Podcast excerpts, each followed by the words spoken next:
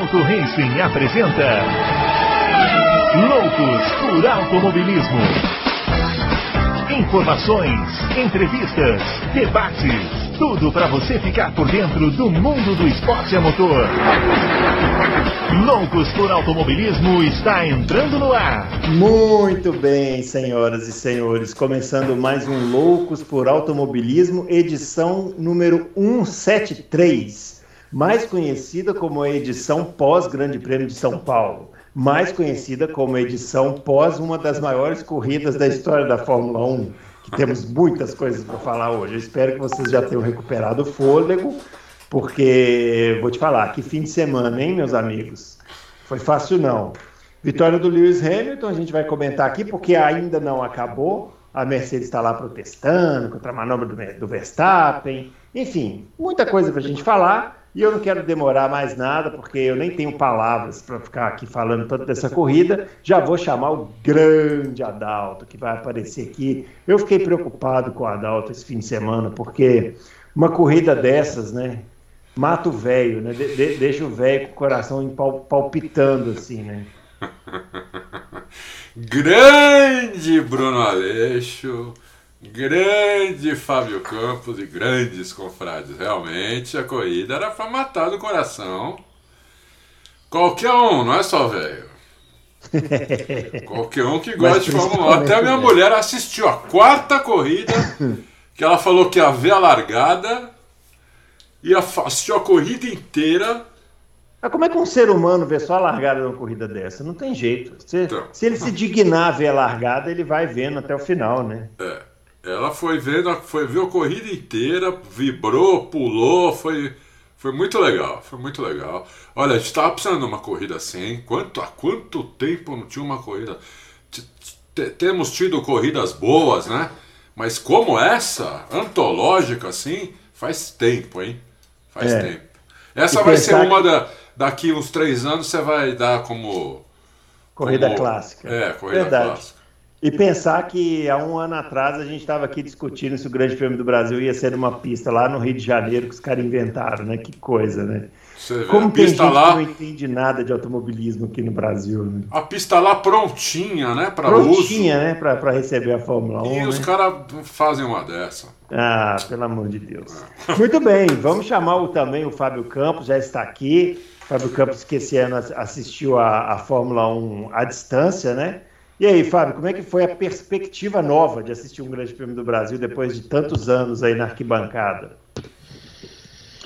Oh, foi legal, Bruno. Eu acho que foi interessante. Assim, a gente, a gente tem que admitir, né, que tudo na vida tem um tempo, né? Tudo na vida tem o seu período. Né? Não é o fim da, de, de, da, da, da, das minhas, do, digamos assim, do meu comparecimento a Interlagos, mas é legal ver outros. Eu vi aquele setor G lotado pensei, é legal, deve ter um monte de gente lá que nunca foi, né, que tá, estava sedenta para ir, gente que comprou ingresso o ano passado e a corrida foi cancelada.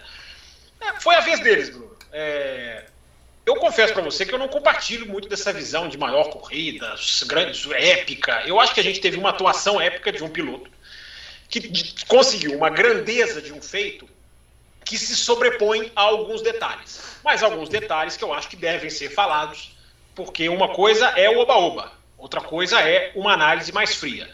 Mesmo, repito, sendo um dia em que eu acho que o tamanho do que fez o Lewis Hamilton é sobrepõe-se a alguns detalhes que a gente pode dizer, que a gente vai dizer aqui eu tenho certeza. Mas foi um dia em que o simbolismo de uma vitória, o simbolismo de uma atuação em duas corridas, tem muita gente se esquecendo, né? Porque o Hamilton fez em duas. O Hamilton teve quase 100 voltas para fazer o que ele fez, mas fez de forma absolutamente belíssima, incontestável. Soube até usar o DRS, ele soube.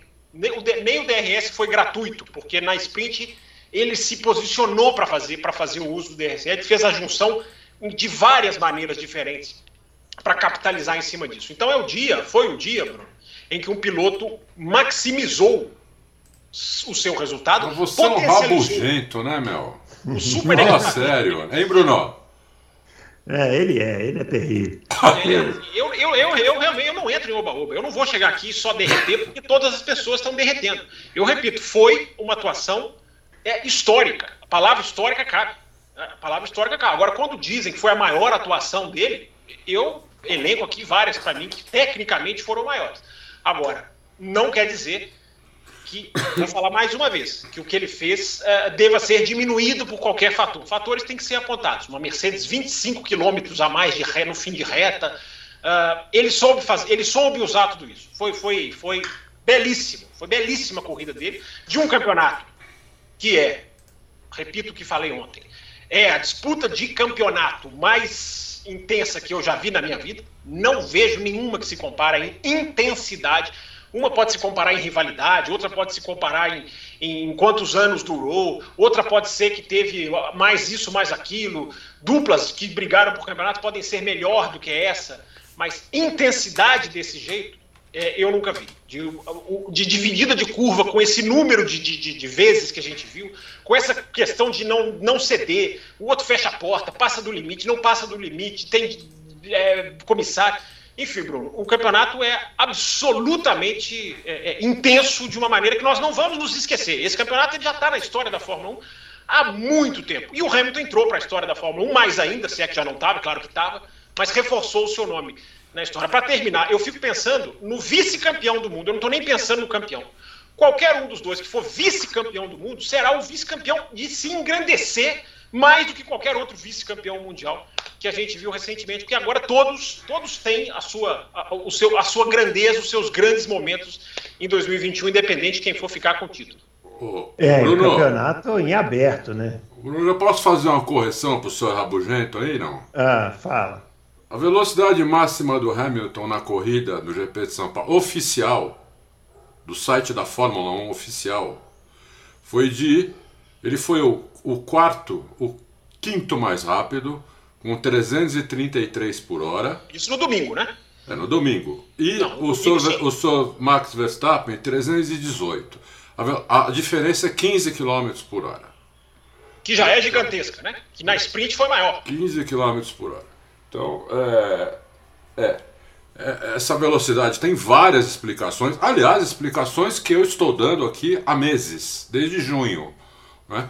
tem várias explicações, é a soma de um monte de coisa. E, e eu, para mim, não tira absolutamente nada do brilho. Foi a melhor corrida da história do Hamilton, da vida do Hamilton. É, e foi uma das melhores corridas que eu já vi na minha vida. Tá entre as três, quatro melhores corridas que eu já vi na minha vida. É, assim, de tudo, contando tudo não só tecnicamente, como emocionalmente, tem que contar o fator emocional, afinal é esporte, né? Esporte não é ciência, esporte é uma coisa que sem emoção não existe, então nunca pode tirar fora é, o fator emoção de uma corrida, como de um jogo de futebol, como de qualquer outro esporte. Né? Foi muito emocionante tudo o que aconteceu todos os obstáculos que ele teve que, que, que ultrapassar desde a sexta-feira.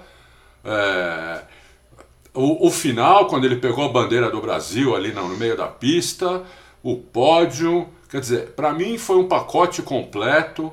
Né? Acho que para mim e para todo mundo, sites ingleses aí também dizendo que foi a maior atuação da, da vida do Hamilton, contando do kart. Eu vi sites falando, contando do kart. Até hoje foi a maior atuação do, da história do, da carreira do Hamilton.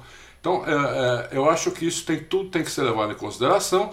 E tem a parte técnica que nós vamos falar aqui também, o que, o, tudo que a Mercedes fez para proporcionar que o Hamilton conseguisse fazer isso. Ele não fez isso porque ele é mágico e nem, e nem porque ele é milagroso, né?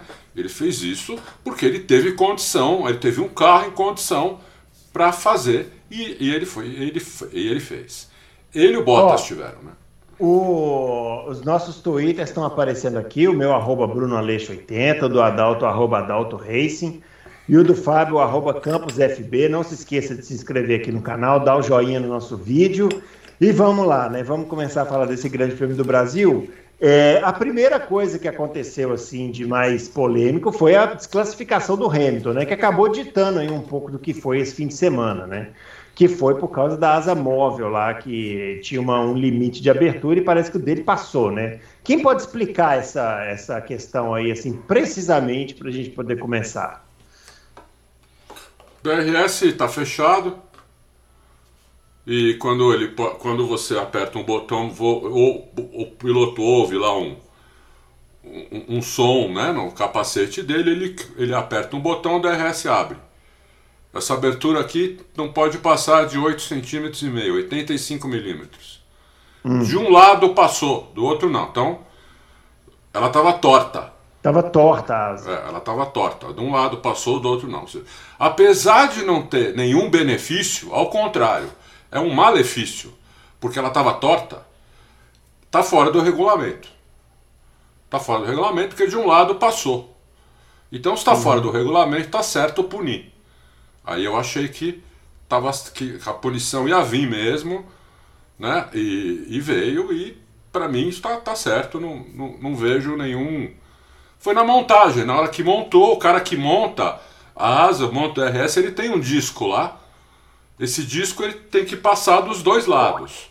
É, super. É, ele tem que passar dos dois lados super apertado, né? Uhum. E o cara não, não mediu direito, deve ter colocado o disco meio torto de um lado e passou e, e foi embora, entendeu? Isso é erro de montagem. É. Aconteceu, para mim. E foi isso aí que o Verstappen foi, foi medir lá com a mão na hora que acabou o treino? Então, aí que tá, boa pergunta, né? Boa pergunta. Não, aí, foi, a palavra. Ele, ele foi medir o seguinte: ele tem a Red Bull está suspeitando a gente não sabe o que é suspeito e o que também quer jogar né, para a imprensa, mas há uma suspeita, eu acredito que o Adrian Newey foi lá na FIA, sentou com os caras da FIA, de que a, Mercedes estaria inclinando a parte de trás da asa. Porque a parte de cima você não pode inclinar, porque agora tem até câmera né, sempre teve, né? Aliás, câmeras on-board são uma das tônicas dessa, desse final de semana, né? São uma das coisas que podem ser discutidas também. É, então a parte de cima da asa tem até adesivos, hoje pequenos adesivos, para que a, justamente a direção de prova possa ter a certeza de que com o carro em movimento a asa não vai flexionar, porque a Fórmula 1 descobriu uma maneira de flexionar na pista e não flexionar no teste. Então a Red Bull suspeita de que a, a parte de trás da asa possa estar fazendo alguma coisa irregular. E o Verstappen foi lá e puxou essa parte de trás da asa. É, então foi, não tem nada a ver com a, com a, com a questão do, problema. Né? Ele, eu acho até que ele deu chance. Né? Acho até que a FIA acertou, acho que a FIA acertou em praticamente tudo esse final de semana, que é uma coisa raríssima, é, mas nós vamos discutir isso aí ao longo do programa. A FIA acertou de não punir o Verstappen só porque puniu a Mercedes, para dar uma paridade no campeonato, para parecer isenta, porque o cara tocou numa asa, que é justamente o objeto que levou a punição do rival pelo título mundial é, deu, deu muita chance, né? Eu acho que a FIA foi certa de dar uma multa. Não, não deve se encostar em carro de ninguém, os caras não estão lá para isso. Mas era outra coisa, ele estava olhando a parte de trás ali da asa. É. Só, só para falar que esse, essa, esse toque gerou uma, um comentário do Sebastian Vettel maravilhoso. Né? Não sei se vocês viram no rádio. Né? Ele estacionou o carro atrás do carro do Hamilton e falou assim: Olha, eu acho que eu vou tocar o carro do Hamilton ali. E a equipe falou assim: Não, isso é muito caro. Ele falou assim: Não, mas a, a asa, da, a asa dianteira sai pela metade do preço. Acho que eu vou lá na frente. sai a 25 mil, né? É. O Vettel também é maravilhoso. Bom, aí esclarecido isso daí, é, o Hamilton então largou, ele tinha feito a pole, né, na corrida para a corrida de classificação, né? É, quer dizer, ele, fez, ele fez a pole, mas a vai, pole. Explica o que é pole aí pro. É, ele fez a pole para a corrida de classificação, mas na verdade quem fez a pole no fim de semana foi o Bottas, né? Que ganhou a corrida de classificação, né? Enfim, Não, ele fez a pole para a corrida de classificação na sexta-feira, no Q1, Q2, Q3. Mas quem vai lá para o livrinho é o Bottas que fez, ganhou a corrida de classificação e fez a pole para a corrida principal, né? É, é isso aí. E aí o Hamilton nessa corrida de sábado, né, corrida de classificação, ele já começou daquele jeito, né? Porque ele saiu de último e foi passando todo mundo, né? É... Foi nessa que ele passou o Tsunoda por fora no, no Laranjinho ou foi na de domingo? Eu já me perdi, porque foram tantas ultrapassagens. É, no sábado ele fez 15 ultrapassagens em 24 é. voltas. Uhum. Aí que tá, né? Foram 15 ultrapassagens em 24 voltas, não em 70 voltas, em 24 é. voltas. E depois, no, no, no, domingo, ele fez mais 10 ultra, 9 ultrapassagens, né? Uhum. Para ganhar a corrida. É, eu não vou lembrar de todas agora, mas é, ultrapassagens, algumas espetaculares. Tsunoda foi uma das mais difíceis. Por fora no Laranjinha, então foi sábado. É, isso que eu queria lembrar. É. O Ricardo também não foi fácil, né? O é. McLaren anda muito de reta também. Uhum. Então também não foi fácil. E agora o que me chamou a atenção também na pole de sexta-feira, que uhum. só foi quatro décimos mais lento do que a pole de 2019. Uhum. Né? O, o, que é, o que é muito significativo, porque quatro décimos mais lento que a pole do. Não dele, a pole do Verstappen em 2019. For contar o tempo dele, foi, foi, foi a Mercedes melhorou muito de 2019 para cá, né? E na, nas outras pistas a diferença é maior, hein? 8 décimos costuma ser, né? algumas um segundo. Essa vez foi só 4 décimos, então já, já deu para ver que estava muito rápido numa volta lançada. Né? É, é eu, eu, vou, eu, vou ser, eu vou ser o rabugento agora. Agora ser eu rabugento. Eu, eu, eu, assim, tudo bem, essa corrida classificação rápida, como é que chama esse negócio? Corrida curta de classificação. Corrida curta de classificação. Essa corrida curta de classificação do, de Interlagos foi a melhor de todas as de todas elas, né? Aconteceu uma em Silverstone, aconteceu uma em, em, em Monza e agora aconteceu em Interlagos. A de Interlagos foi melhor do que todas as outras. Mas eu sigo não convencido. Assim, eu, eu, eu entendo o que vocês falaram, que é, que ela é muito importante por dar um outro significado à sexta-feira. Apoio a manutenção para o ano que vem em oito etapas, mas eu ainda não estou não tô, não tô convencido, não. É, eu acho que os pilotos, eles. O Hamilton arriscou, arriscou. Mas muita gente não arriscou nas defesas de posição contra o Hamilton. O Verstappen, por exemplo, poderia ter tentado ir para cima do Bottas, mas para quê? Entendeu? Assim, pra que, que vai arriscar? Então, não, mas o Verstappen teve até um rádio da equipe para ele não ir para cima do Bottas. Exatamente. Porque o, a, o pneu do Bottas ia acabar. Exatamente. Por isso, mas por isso que ele não foi. Porque ele, ele falou: não, não, não, vá agora, porque o pneu dele vai acabar, já já você vai passar. Vai passar é, por cima. É. Só que não acabou. Você vê um erro aí de julgamento da Red Bull absurdo. É. Né? Foi, mas aí não foi porque o, não foi porque o Verstappen não quis arriscar. Foi porque a equipe achou que o pneu do Bottas ia acabar, porque o Bottas estava é, com o pneu vermelho. No fim das contas, a questão é, não teve a briga, né? Do mesmo é. jeito que várias. O Hamilton fez ultrapassagens lindíssimas, fez, mas outras também. O Norris, por exemplo. O Norris não brigou. Falou assim: ah, vai. Já vai perder a posição mesmo. Eu não sei, eu, esse formato aí, para mim. Para mim, não pegou para mim não pegou. Eu gostaria de, de, de, ter visto corridas melhores, eu gostaria de ter visto corridas mais frenéticas. Eu, gost... eu achei que a gente ia ter no sábado coisas como a gente viu no domingo. Em todas as corridas aconteceu isso e não acontece, né? Porque o pessoal tá, vai mais na, no intuito de se preservar para domingo, o que não é errado da parte dos pilotos. Eles têm que jogar com o regulamento que eles têm na mão. Né? Então, eles então, estão pensando mim... em mudar isso e dar mais pontos para a corrida de é. classificação do ano que vem. Eu também concordo. Eu acho que se der mais pontos, pontuar os seis primeiros, sei lá, os sete primeiros, não sei. Vamos pontuar, dar mais ponto, eu acho que daí eles vão arriscar mais. Uhum. 3, 2, 1 é muito Fábio? pouco mesmo. É. É, Bruno, acho que eu já posso até te dizer o seguinte: a grande probabilidade do ano que vem é de o qualifying voltar a definir o grid do domingo, mesmo sendo executado na sexta, e a sprint ser um evento é, independente. Ainda há que se decidir como vai ser a definição do grid da sprint, mas dando 10 pontos para o vencedor. E aí vai descendo. Né? Provavelmente 10, 9, 8, sem intervalo, mas isso ainda é um desenho. Agora, a probabilidade dos 10 pontos para o vencedor já foi discutida em Interlagos, nos bastidores de Interlagos. É, e, há, e, há, uma enorme possibilidade da, do qualifying voltar a ser o, o, que define o grid da corrida no domingo. E as seis, sprint, você falou oito, mas são seis confirmadas para o ano que vem. É, falta só rubricar. E as seis terem a sua, a sua independência, digamos assim, porque a Fórmula 1 descobriu que elas não tiram a corrida, elas não tiram nada da corrida do domingo. Elas não, elas não diminuem a corrida do domingo. Elas podem ser um atrativo a mais, elas podem ser uma, uma, uma, um tempero, porque eu acho que são. Eu, eu, ao contrário de você, eu aprovei o formato. Eu acho que o formato é muito bom. Primeiro que a sexta-feira existe, né, contra, outro, contra as outras que não existem. É, como eu falei, eu acho que está acontecendo o que eu falei antes da primeira sprint em Silverstone, né, de que o efeito seria maior no domingo do que no, no próprio sábado, porque o sábado continua sendo a mesma Fórmula 1. Mesmos problemas, mesmos defeitos, mesmo, mesmas coisas. Mas a gente tem, o ouvinte pode parar para refletir. Né? O Ricardo faria o que fez em Monza no domingo sem a sprint? Acho difícil. Né? E o Hamilton chegaria aonde chegou sem a sprint? É... Também acho muito difícil. É, apesar de que né, ele estava realmente possesso. Mas eu acho que a sprint está contribuindo para o domingo. Pode ser refinada, pode ser refinada, claro que pode ser melhorada. Mas eu acho que o formato é bom. O formato pode ser. E, e o ano que vem tem um novo carro. Então isso pode dar uma outra cara para a sprint. Os caras podem fazer sprints melhores por mais pontos e um carro que ultrapassa. Eu acho que vale a pena seguir com o formato.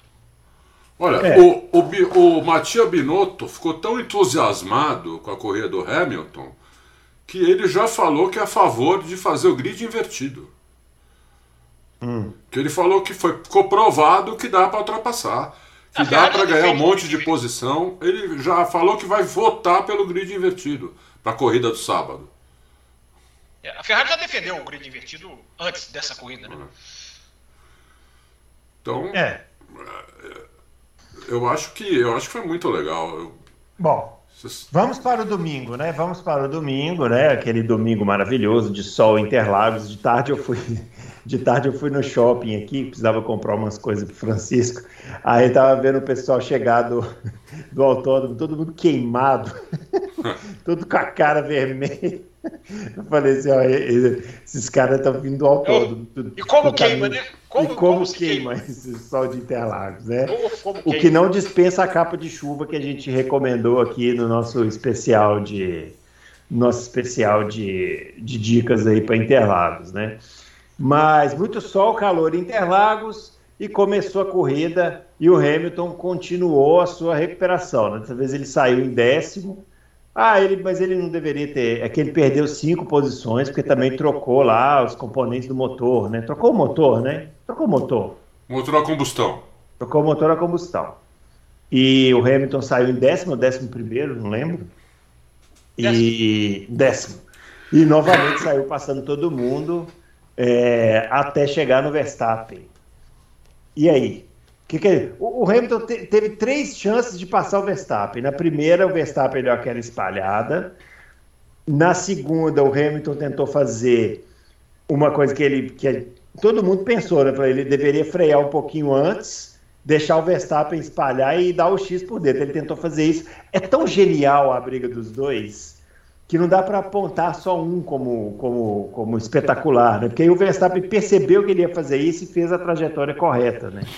Impediu a ultrapassagem nessa segunda, e aí veio a terceira e ele finalmente ultrapassou. Né? É, como o Fábio falou, a disputa de campeonato absolutamente espetacular. Né? Isso vale. É, assim, vale ouro, né? A gente acha que daqui 30 anos a gente vai lembrar dessa temporada. E essa ultrapassagem valeu muito mais do que a vitória. Valeu para o Hamilton a possibilidade de depender só dele para ser campeão, né? Porque se o Verstappen ganha a corrida, é, o Verstappen passaria a simplesmente precisar de segundos lugares e ele era campeão, né? E agora é. não. Agora não. Exatamente isso. É, a ultrapassagem do Hamilton, quando ele ultrapassou, ele também deu o drible por trás. O Verstappen errou a saída do. Ele errou a saída do S do Senna. Né? Ele... Errou a entrada, não, Adão? Entrou a entrada, desculpa. Ele, entrou, ele é. errou a entrada do S do Senna. Né? E aí ele comprometeu tudo, né? Comprometeu é. a saída do S do Senna, comprometeu o sol e comprometeu a, a, a reta oposta. Tanto é. é. que o Hamilton passou ele na reta, não foi nem na curva, ele passou antes é. da curva, né? É. Ele passou e pôs o carro na frente, depois que eles frearam para fazer a curva, né? Então foi, uhum. foi, uma, foi uma ultrapassagem espetacular. O Hamilton, Estelagos tem os seus segredinhos, né?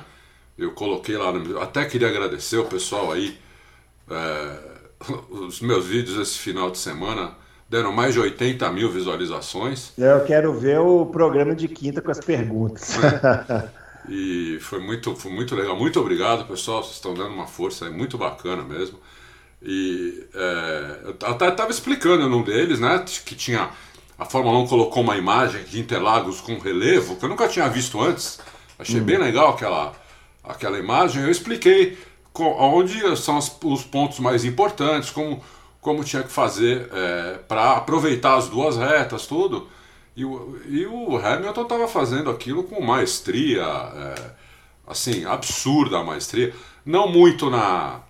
Não, não muito na, na, na corrida de sábado, porque como na corrida de sábado ele estava sempre atrás de alguém, né? Então, é, vácuo, às vezes atrás de dois carros ao mesmo tempo, não dava para ele fazer perfeitamente como deveria fazer todas as vezes. Mas quando ele tinha um espaçozinho, né, de dois segundos, ele fazia, entendeu? E você via como ele. Era impressionante como ele fazia certo e chegava nos caras, assim. Dava para ver quando ele saía da, do café ou do S do Senna, vai passar. Entendeu? Vai passar, porque é, já saía muito embalado. Realmente, é, que corrida, que, que, que É, ali com o Verstappen, o que ele teve que fazer foi o seguinte, né, o, o Fábio? O, o Verstappen era mais rápido no miolo, né? Então ele tinha que ele tinha que se manter o mais próximo possível no miolo dentro do possível para contornar a junção a menos de um segundo, porque a partir dali ele tinha mais velocidade. As três tentativas de ultrapassagem, sendo que a última foi com sucesso, foram assim, né? Ele veio não para passar no S do Senna, ele veio para tentar induzir o Verstappen a errar no S, aí o Verstappen errou, aí ele entrou atrás, usou o DRS na reta oposta, numa tentativa não deu, na segunda também não, na terceira ele entrou mais colado e conseguiu, né? É, é, uma, é, é uma disputa tão técnica, né, que é, é difícil até a gente é, escrever só falando, né? A pessoa tem que ver, como eu imagino que a maioria viu, né? Deve estar todo mundo sabendo do que eu estou falando. E aí, Fábio? É, é o que eu falei no começo, né, Bruno? Assim, eu acho que ele soube potencializar as armas dele de maneira é, primorosa. É, eu acho que há uma mistura. Né? Por que, que eu acho que foi uma das maiores? Pode até ter sido uma das maiores, mas não foi uma das melhores. Que há uma diferença entre o tamanho do feito, que é, vou repetir de novo o que eu falei. Né? O tamanho do que ele fez supera os detalhes técnicos. Né? É, é, é, é, o dia em que o fez isso, fez aquilo, podia assim, podia assado, perde para a grandiosidade do feito, que, que é muito simbólico. Por quê? O cara chegou a estar em último, chegou aí lá para trás, ganhou a corrida. Só que ele fez isso em duas corridas. Eu acho que muita gente está misturando isso. Ele, fez a sprint no sábado, muito bem, e fez a corrida no domingo também muito bem. Mas foram, se você somar, foram quase 100 voltas. Deu quase, quase 100 voltas de corrida. Isso não diminui o feito do Hamilton. Isso tem que ser apenas pontuado. O feito dele é gigante porque tem um simbolismo de ir lá buscar o seu rival. Ele foi lá e buscou o rival dele. Né? De uma maneira é, é, é, é que teve coragem, que teve técnica. Eu vou repetir o que falei ontem. Né? É, se você coloca o Bottas no lugar do Hamilton nesse final de semana, o Bottas não faria o que o Hamilton fez. Não faria. Não faria isso. Você joga o Bottas lá atrás na sprint, depois dá mais cinco posições para o Bottas. Alguém imagina que o Bottas faria isso? Com, mesmo com o motor novo, mesmo com a super velocidade de reta, mesmo, enfim, com, com, com, um motor que não vai cumprir a sua vida útil, né? um motor que ele tem essa. essa, essa eu, não essa... acho nem que, eu não achava nem que o Hamilton fosse fazer isso, mas imagine o Bottas. Nenhum piloto da, da Fórmula 1 faria isso. Talvez o Verstappen, talvez. Eu precisaria ver ele fazer para acreditar também. Porque eu não acreditei nem que o Hamilton fosse fazer isso. É, Ainda mais aqui no Brasil, que é uma pista mais para Red Bull, e eles estavam com um salto desse tamanho. Desse tamanho. Eu acho, eu acho que Entendeu? quem foi a Interlagos, né? O Bruno abriu o programa me perguntando, quem foi a Interlagos viu algo especial. Saiu, tenho certeza, com os olhos brilhando. Foi, foi algo brilhante, foi um privilégio. O cara que maximizou. Né? Porque o Hamilton tem essa capacidade que o Vettel não tem, por exemplo, para citar um, de ganhar vindo de trás. O Vettel nunca ganhou uma corrida que ele saiu atrás de quarto, que ele saiu o quarto para trás, nunca venceu. O Hamilton tem as suas vitórias, que para mim, eu não acho isso, não acho que isso tem a ver com. Eu, eu, isso é análise, gente, isso é análise que eu faço. Ah, querem confundir isso com outra coisa? Eu acho que a vitória da Hungria foi tão grande quanto. da Turquia, melhor dizendo, no ano passado, foi tão grande quanto essa. Eu acho que a vitória de Hockenheim, vindo de 14, foi maior do que essa. É, o que não significa dizer que essa vitória não foi grande. Né? Então, a, a, a, eu acho que o, o, sábado né, foi uma chuva de DRS, isso não me encanta. Quem quiser se encantar por isso, pode se encantar, cada um com seus encantamentos. Foi uma chuva de DRS, que eu acho. Fábio, o DRS é para todos, Fábio. Não é só o Hamilton que tem Sim, o DRS. Eu acabei de falar. Eu acabei de falar que o Bottas não utilizaria. Mas isso tem que ser pontuado. Na, na pré-temporada, todo mundo elogiou o Tsunoda. Eu vim aqui e falei, o cara abriu o DRS das voltas de pré-temporada, onde outros não abriam. Na primeira prova no Bahrein, todo mundo, nossa, o Tsunoda é o melhor estreante da história da Fórmula 1.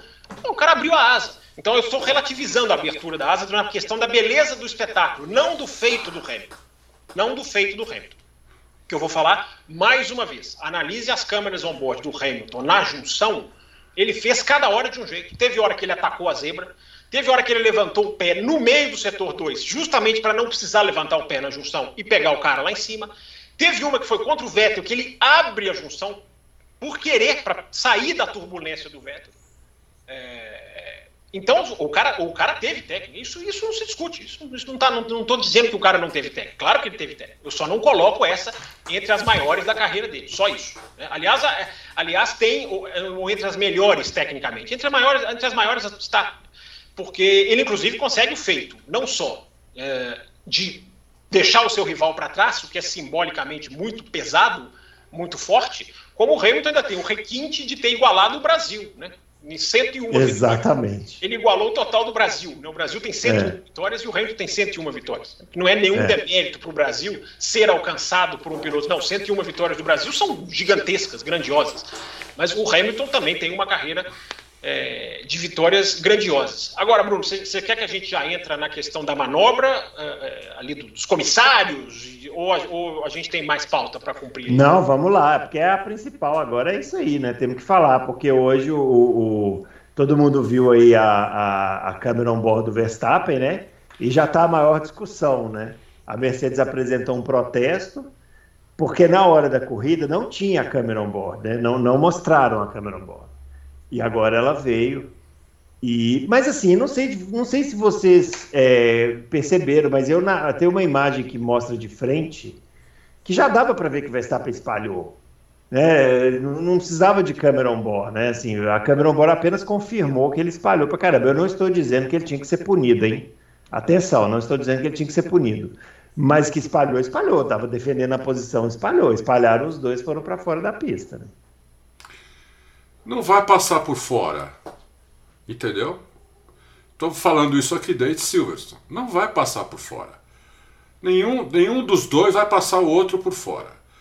Né? É, é lógico que ele espalhou. Ele, ele errou um pouco porque ele freou tão ele dentro. Ele freou muito dentro, né? É, ele freou tão dentro para é. não deixar o Hamilton fazer por fora que ele acabou perdendo também a curva.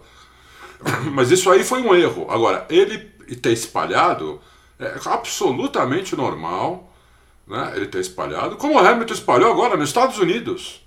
Primeira curva, largou, espalhou, o Verstappen teve que fazer por fora da pista.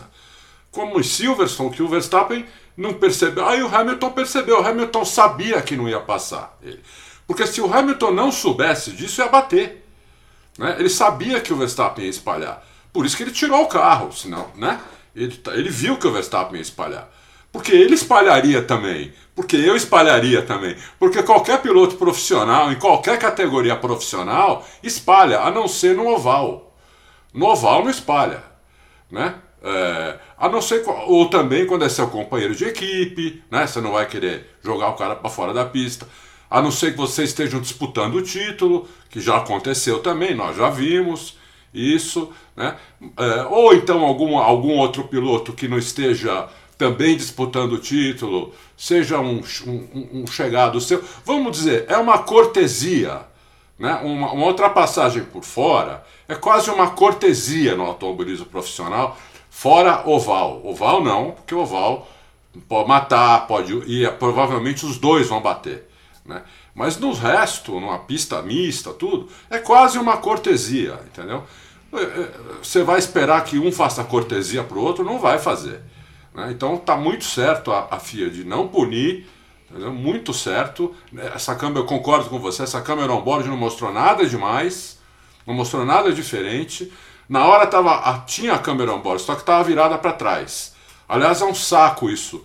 A câmera da Red Bull fica demais virada para trás. Né? Você tem que ver 300 voltas do Verstappen para conseguir ver duas, três uh, voltas inteiras com a câmera virada para frente, né? Tá sempre virada para trás. Então, é...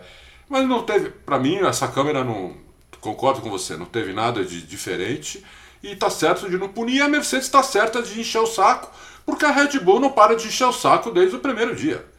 Então a Mercedes tem que ir lá encher o saco também. Mas não vai dar nada, não vai acontecer nada, e a não ser que a FIA enlouqueça, não vai acontecer nada e vamos para. Vamos, domingo agora tem corrida de novo. E aí, Fábio? Bom, Bruno, eu acho assim, é, eu vou ser bem sincero com você. É, eu não cheguei a uma conclusão definitiva uh, de se deveria punir ou não. É, eu vou chegar no mesmo lugar que vocês, mas é, passando por, um outra, por uma outra curva, ou contornando a curva de outra maneira, para pegar uma alusão é. que tem muito a ver. É, eu também disse isso ontem, né, sem ver a câmera on board. Eu queria muito ver a câmera on board, disse isso no podcast ontem, e a câmera on board veio hoje. Né, é, porque as câmeras. É, é, a, a, as câmeras estão lá, né? Elas, acho até que demorou muito 48 horas para aparecer. Porque se ela não vai para a transmissão, né? uma das primeiras coisas que eu fui foi correr lá na F1 TV, botar na câmera on board do carro do Verstappen é, para ver. Mas a câmera, a câmera muda, né? A câmera tá virada para frente na hora que ele entra na reta. Aí eu acho que tem um diretor ali, não sei se deveria ter um diretor de câmera on-board, né? Acho que a Fórmula 1 já tem tecnologia suficiente para você clicar. Você quer ver a câmera virada para frente é. ou você quer ver a câmera virada para trás.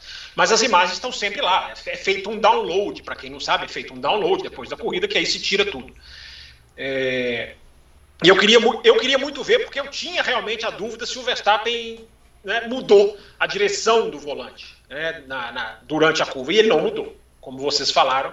Não, nada Coloquei isso no, no Twitter agora há pouco. Nada do que eu vi na câmera on board é, me faz repensar. É, mas eu continuo na dúvida, porque eu acho que é uma manobra muito diferente das outras. Eu acho que é uma. É, eu, acho, é, eu, eu sou a favor de se repensar as espalhadas, de se rediscutir, de se recolocar na mesa. Não é proibir, não é bater o martelo que aquilo vale, aquilo. Eu sou a favor, eu acho essa discussão saudável. É, porque é, sem espalhada, eu acho que muitas vezes a gente pode ter brigas melhores. Eu entendo que elas são parte, um corpo natural do automobilismo. Eu entendo que arrancá-las à força, você vai passar um ano inteiro tendo discussões, gente batendo cabeça. Não é fácil. Não estou dizendo que vai lá, proíbe e acabou. Não é isso. Uh, mas eu acho que pode ser discutido. Eu, eu, eu vendo essa manobra, eu não consegui compará-la com nenhuma outra porque a dinâmica da curva é de um jeito, é a questão do volante do Verstappen, é, é, importante ter os dados ali, é importante se analisar com os dados. Né? O cara freou muito além, é, né? o, outro, o outro ia fazer a curva. Né? É, é, tem que se analisar igual eu falei do Ricardo no México, né? largada no México.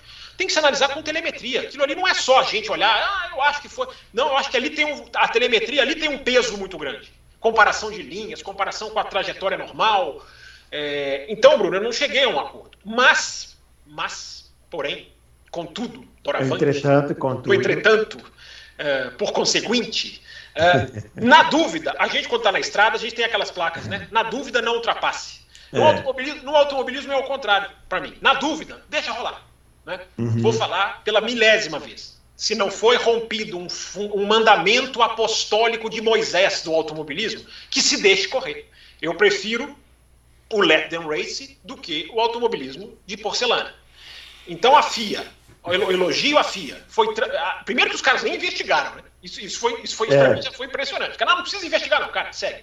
É, a FIA admitiu que ela também não tinha a câmera on board, né? ela também não estava com acesso, porque é só depois do download. É, deveria ter, isso é, um, isso é um problema, isso é uma falha. Né?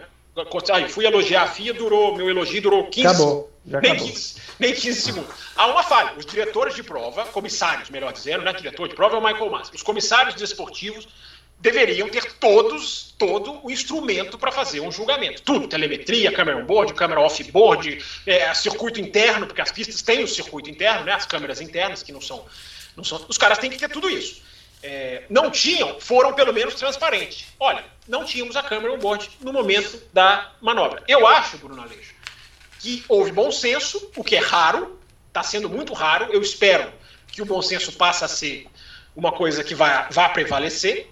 Acho maravilhoso nós estarmos aqui discutindo o feito do Hamilton, ao invés de estarmos discutindo uma corrida com punição ou uma corrida em que um cara cruzou a linha de chegada, mas o outro ganhou, né? A bandeirada lá dada pelaquela menina linda lá, a ginasta, bonitinha. A ginasta. É, é, eu podia ter um cruzado na frente e o outro ter ganhado, que seria uma coisa chata, seria uma coisa, né?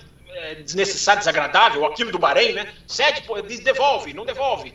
É, então eu acho, acho que a direção de prova é, agiu certo. Na dúvida, deixa rolar. Tem até um ponto interessante, né? Que o cara ganhou a posição depois, né? Às vezes você esperar duas, três voltas pode fazer a diferença, né? A discussão perde importância. Né? Eu sei que isso é muito também subjetivo, mas eu acho, Bruno, eu, se, se, o Verstappen tomasse uma bandeira branca e preta, é, eu não sei se eu, me, eu não sei se eu me oporia. Eu estou aqui dizendo, let them race, eu aplaudo sempre. Mas vendo, revendo, eu confesso para você que é, é, eu acho que a gente pode discutir. Eu acho que essa manobra é discutível. Mas é, estão absolutamente certos em não punir. Ele não, tomou não uma branca e preta por, por, pelo zigue-zague, né? Que ele, ele tomou uma branca e preta pelo zigue-zague, é. é. O zigue-zague. Tem muita gente questionando se o zigue-zague vale, se não vale, se Não, mas isso foi o Verstappen ou o Hamilton? Não. Verstappen. Ah, o Hamilton tá. fez, é, o Verstappen fez o zigue-zague para uhum. não deixar o. Eu acho que simbolicamente, acabei de falar do simbolismo gigante do Hamilton, agora vou falar do simbolismo do Verstappen. Eu acho que o cara fazer o zigue-zague é, antes de tudo, uma, uma, uma declaração de intenção de que, meu amigo, eu vou lutar. Eu, eu acho isso bonito. É o cara que fala, eu vou lutar. Por isso que eu abri o programa dizendo, essa, esse, essa briga por título eu nunca vi igual. Porque o tipo de luta que os caras têm, né? O tipo de luta que os caras estão travando é muito diferente de outros é. anos. Muito. Os caras, ele, agora, os caras estão inventando dividida de curvas. Os caras estão inovando em dividida de curva. Ele fez o zigue-zague, mas, mas assim, ele, ele fez o zigue-zague até o ponto em que o Hamilton tomou posição para ultrapassar e ele escolheu a trajetória, né? Eu não sei qual é o critério que os caras usam para poder julgar isso, mas para mim, assim, ele, ele não impede. O zigue-zague errado é quando o cara impede o outro de emparelhar com ele. Ele não fez isso. Ele simplesmente fez ali um, não vou te dar o vácuo, não vou te dar o vácuo, pimba, escolhi a trajetória. E o Hamilton foi, jogou é por fora. É, se, se, se, se, se a, eu, eu também tenho dúvida do zigue-zague, porque ele também é uma maneira de você ali. É, eu não sei, eu não, não, sei se eu proibiria. O Petrov fez com o Hamilton, foi um pouco até diferente, porque o, o Hamilton ia. Não, mas aquele do Petrov, Petrov, foi uma coisa bizarra, né? Não, não sei se foi bizarro também, foi diferente. Ah. É porque o Hamilton ia seguindo, né? É, é. existe, existiu ali uma reta maior, mais larga, tem isso também, é. né? Agora. Malásia, né? É, a Malásia, foi na Malásia. Os é. jovens aí que não sabem do que a gente está falando, isso foi na Malásia há mais tempo aí, 2010, né? É, então, assim, eu também tenho dúvidas quanto ao zigue-zague, embora eu acho, repito, a, a, intenção de quem faz o zigue-zague eu aplaudo. Agora, se o zigue-zague servir para quebrar DRS, meu amigo, eu vou fazer uma faixa viva o zigue-zague e pregarei aqui. Vou pregar aqui, sou to, é, hashtag let them zigue-zague. É. É, o, o, caso é o seguinte: o caso é o seguinte, o zigue-zague não pode. Tá na regra, não pode. Entendeu? Então por isso que ele tomou a bandeira branca e preta. Se ele fizesse mais duas vezes, ele ia tomar uma punição, porque não pode. É que nem a, é que nem a, a asa do Hamilton. O jeito que ela estava irregular não ajudava em nada, só atrapalhava. Mas não pode. Então, tem, então por isso que ele tomou a punição. Então acho que acho que tá, acho que como o Fábio falou no começo, por enquanto a FIA acertou em tudo, achei. Entendeu? É, vamos ver se não vai não vai cagar agora, né? Não, é, acho, vamos ver se não vai cagar na saída, né? mas por enquanto acertou em tudo. É, a FIA não dá para pôr a mão no fogo, né? Porque é muito mal gerida. Agora, os caras acertaram para mim na punição, 2 milímetros. É, meu amigo, puniu. Eu, eu, não acho que te, eu não acho que seja uma desvantagem. Eu tenho dúvidas. É, não, mas é que aí é matemático, né? Aí é, é matemático. Aí é matemático. O cara tem um aparelhinho lá que ele coloca. Deu X milímetros, não deu, é punição, acabou. Não tem discussão. É. Você vê que os caras nem discutiram tanto, né? É, é, não, o Toto Wolff, aliás, o Toto Wolff estava absolutamente alterado. Não, o Toto Wolff, ele, na hora que o Hamilton ultrapassou, a transmissão mostrou ele olhando para a câmera e fazendo um, um, um, gesto assim de. Não, ele apontou, né? Ele xingou ele e depois, apontou. Ele falou, depois ele falou para a Sky é. da Inglaterra que aquilo ali foi para os diretores de prova. É, mas eu, eu vou te falar, até isso é legal. Porque assim, a gente quer ver essa. A gente, a gente tava acostumado. Gente, tem muitos anos que a gente está acostumado a ver campeonato certinho, sabe? Quando o negócio vira uma guerra, é muito bom. São três provas para o final que a gente não tem condição de cravar aqui quem vai ser o campeão. Se o Verstappen tivesse ganhado a corrida, até daria, porque fala assim, bom, agora ele, ele depende só dele, de chegar em segundo, ele vai ser campeão. Mas não tem mais isso. São duas pistas aí que a gente não sabe quem é o favorito. Três, eu diria três. Diria é. três. Agora, o. o que ser hum, diferente. O, o, o, o Bruno, é, eu não sei se a gente vai falar mais do campeonato, enfim. É, eu acho que o Verstappen é, ainda tem uma vantagem muito grande. Hum. Porque isso de ganhar e só precisar chegar em segundo se ganhar, ele vai, ele vai levar isso até o final. Ele ainda tem essa prerrogativa.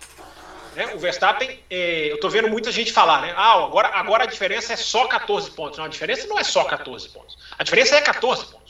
Porque se o Verstappen ganha qualquer uma das três, ele tem o campeonato muito na mão. Não, não, não, ele não decide o campeonato, mas ele tem o campeonato muito na mão. Porque, vamos lá, diferença de 14. Né? Se ele ganha a próxima, 20, meu amigo. Vamos, vamos. 20, não, tudo bem. 21. Mas eu tô falando assim, tem, a partir de agora, ele não pode mais só chegar em segundo. Ele, ele precisa chegar, entendeu? É, lógico, tipo assim, Ele até pode, mas assim, ele vai depender dos resultados do Hamilton. Né? Que, que, é uma coisa. Se ele, se, ele, se ele ganhar uma, não. Aí volta como se ele tivesse ganhado em Interlagos. É isso, exa exatamente isso que eu quero dizer. Ele ainda tem uma matemática muito favorável. Porque se ele ganha uma, ele, ele tem um, E essa uma pode Sim. ser qualquer uma das três. Pode, pode ser a uma Catar, uma, uma Arábia Saudita e pode ser a uma, a uma. Ele ainda tem uma matemática muito favorável. Agora, a velocidade de reta da Mercedes, se ela se perpetuar nas últimas três provas, a Red Bull vai ter muito problema.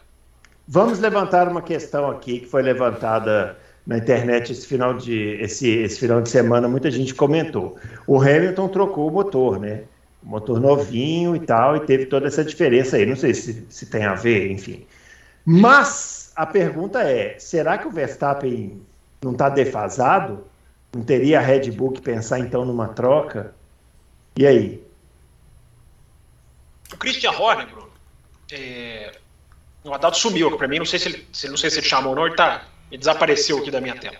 É... Ah, aqui para mim está aparecendo. Tá aí? Tá. Aqui para mim está aparecendo e não chamou. Está tá. esperando a hora dele de falar. O, Christian Horner, Bruno, ele falou uma coisa que se for verdade, e tudo indica que é, porque eu me lembro aqui do, do Grande Prêmio do Azerbaijão, lá em Baku, que eu me lembro que cheguei aqui no Loucos e falei, gente, é impressionante, todo mundo com um motor novo, a Red Bull ainda com o velho, a, a Honda ainda com o antigo, entre aspas, e a Honda botando potência em cima dos caras. Então eu tendo a acreditar nisso que o Horner falou, que eu vou dizer aqui agora, de que o motor Honda perde um décimo entre o seu início de vida e o seu fim de vida, entre a sua, entre a sua estreia e a sua e o seu, a sua sétima, oitava corrida, porque os, porque os, motores são projetados para isso, né? Andar sete, é. oito corridas. A Mercedes perde mais. A Mercedes tem um problema, né, já era sabido, mas assumido nesse final de semana pelo próprio Toto Wolff, que é o problema de desgaste, degradação. Ele vai a vida, ele vai piorando à medida em que a vida útil dele vai, vai sendo passada. Então era muito natural que ele tivesse essa super força. Né? Tem uma coisa que eu até coloquei no meu Twitter no sábado, Bruno. Assim, a, a, a Sky Sports alinhou, sincronizou os dois carros na reta principal, né, saindo lá da junção, sincronizou Verstappen e Hamilton ali na linha que detecta o DRS. Sincronizou as imagens e soltou para comparar a reta. Né? E é impressionante como a Mercedes tem uma leve vantagem até a linha de abertura do DRS. Eles pausam. Eu coloquei essas imagens, printei essas imagens, coloquei lá no meu Twitter para quem quiser ver. É, ela chega na hora do DRS com, uma Red Bull, com a Mercedes um pouquinho em vantagem. Meu amigo, na hora que abre o DRS. É, é, pulverizada. A Red Bull é pulverizada. Eu cronometrei, existem seis segundos entre a linha de abertura do DRS e a linha de chegada. Mais ou menos seis segundos. É, quando ele chega na linha de chegada, tem um carro e meio, se bobear dois carros de vantagem. Isso é outra categoria. Por isso que eu estou colocando essas coisas né, na discussão lá do Hamilton. É, é outra categoria. É, e depois a Sky fez a mesma coisa com o Bottas. E o Hamilton não é tão assintosa, mas há uma diferença muito grande do Hamilton para o Bottas também. Então, Bruno, o motor novo faz diferença. Fez muita diferença. Para mim, ele fez diferença enorme. Esses 25 quilômetros, que não é no domingo, é no sábado, uh, ele se transforma em outra categoria. É outra categoria. Agora, aí fica a pergunta. Essa vantagem ela vai diminuir porque o, a, a, vida do motor, é, é, é, é digamos assim, vai, vai, vai cair no motor Mercedes. E em Abu Dhabi? Quando chegar em Abu Dhabi, será que esse motor vai estar tá tinindo ou eles vão ter que baixar muito o giro para poder é, é, segurar. Mas a questão toda é essa, Bruno. O motor novo fez muita diferença, mas e aí? Até quando vai esse novo motor na capacidade aceitável? E aí, Adalto, traga respostas. Ele vai até Abu Dhabi. É, um, os motores são feitos para durar 7, 8 corridas. Esse motor a combustão do Hamilton é para durar 4. Mas não e o defeito? Durar, não é para durar nem 4,5, é para durar 4. Mas e o defeito? Hã? Mas e o problema? O defeito, o problema não, que aparece? O problema foi, foi o problema aqui. Eu não sei o que a Sky falou, eu não olhei na Sky, mas o problema que a Sky falou não é esse. O problema não. O problema do motor Mercedes é o, simplesmente um, um Estou falando faz quatro meses, um super, um, um mapeamento super agressivo que é, gera uma pressão enorme dentro do, do, do motor a combustão que gera vazamento, que esse vazamento é que faz com que o motor perca potência. A, a, esse era o problema do, do, da potência que o Mercedes vinha perdendo. É, ele perde potência por causa dos vazamentos. Eles conseguiram arrumar o vazamento no carro do Bottas, na segunda, na, nessa última mudada de, de, de, motor no carro do Bottas, e aí eles o Bottas andou duas corridas, não perdeu nada, pegaram o mesmo, o mesmo, uh, as mesmas coisas que eles tinham trocado no motor do Bottas, que até tem uma matéria aí, o motor ficou 630 gramas mais pesado, inclusive. Essas 600, essa matéria tem mais de um mês. Essas 630 gramas são de juntas, parafusos, porcas, conexões, que foi tudo mudado para o motor aguentar esse, esse mapeamento. Né? Então, esse mapeamento que eles estão hoje, eles vão aguentar, esse motor vai aguentar quatro corridas. Se tiver mais meia corrida, ele, ele estoura, começa a vazar na outra meia corrida. É, é, é isso que vai acontecer com, com o motor Mercedes. Então, ele vai, ele, ele tá, tá potente, era para estar tá assim desde Silverstone, só que começou a dar problema já em Silverstone. Entendeu? O motor, é uma coisa que você faz um motor de rua, né, com para 100 cavalos, aí você vai envenenar seu motor, ele vai para 150 cavalos e você sai na rua só andando a potência máxima. O motor não vai aguentar dois dias, ele vai abrir o bico, vai explodir pelo capô. É igualzinho, entendeu? É para fazer para o pessoal entender é fácil, é igualzinho, entendeu?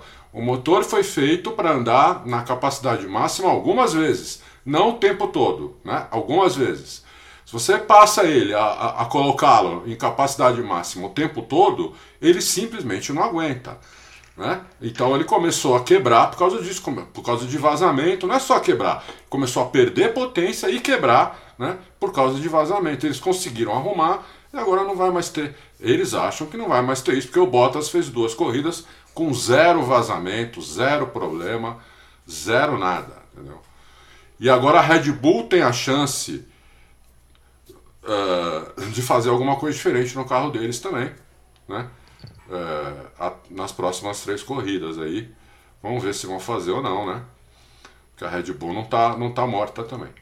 É, eu acho, é. Assim, eu, eu, acho assim, uma coisa não exclui a outra, né? O problema, ele pode, esse problema pode estar tá aparecendo, vamos lá, porque se eu, se eu disse que a Sky falou, eu, eu, eu coloquei mal. Quem falou foi o Toto Wolff no microfone da Sky, depois o Christian Horner confirmou, tanto que ele fala do um décimo da Honda, e depois até o Verstappen falou. Né? O Toto Wolff pode estar mentindo? Talvez possa, talvez possa estar fazendo. Mas eu não acho que a Red Bull, por exemplo, não teria por que entrar nessa. Então. Não, é que, não, é que o, Toto, não é que o Toto está mentindo. Aparecer... Ele não está mentindo. É que ele não, ele não vai dar a letra do que do, do que estava acontecendo com o motor, é óbvio. Isso aí nem se espera, nem se é, espera. Entendeu? É isso. Mas o que estava acontecendo com o motor é isso. Que ele indicou quando ele foi perguntado: você confia que os motores vão até o final do ano? É, ele falou: Acreditamos que sim, que agora vai até o final do ano, mas nós temos um problema de DEG. Ele fala DEG, ele mesmo abrevia a palavra. Ele fala, nós temos um problema de DEG, né, que vai desgastando.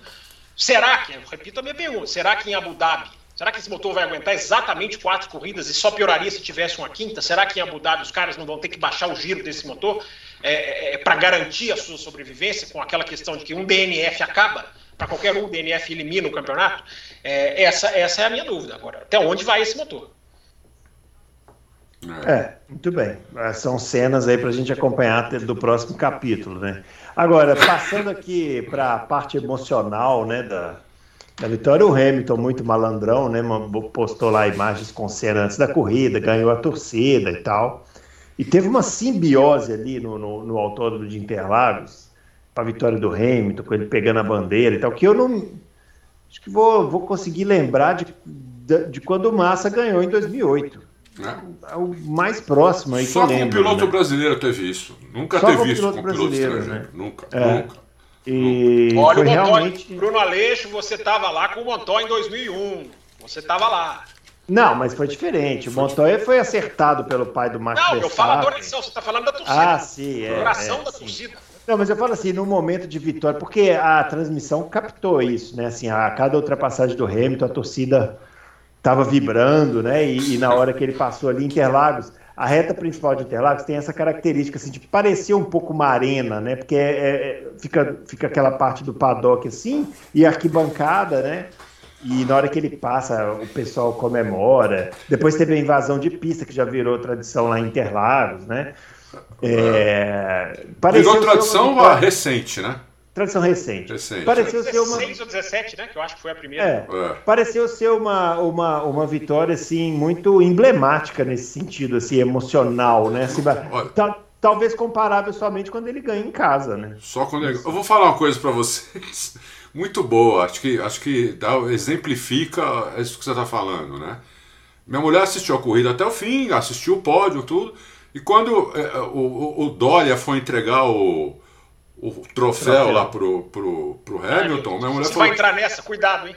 Não, eu tô falando que minha mulher falou que é um, ela é uma torcedora comum, como é 99% uhum. das pessoas, né? Uhum. É, falou, pô, ele devia dar a chave da cidade, devia fazer uma homenagem pro Hamilton, porque ele pegar a bandeira do Brasil, a torcida desse jeito, não sei o quê.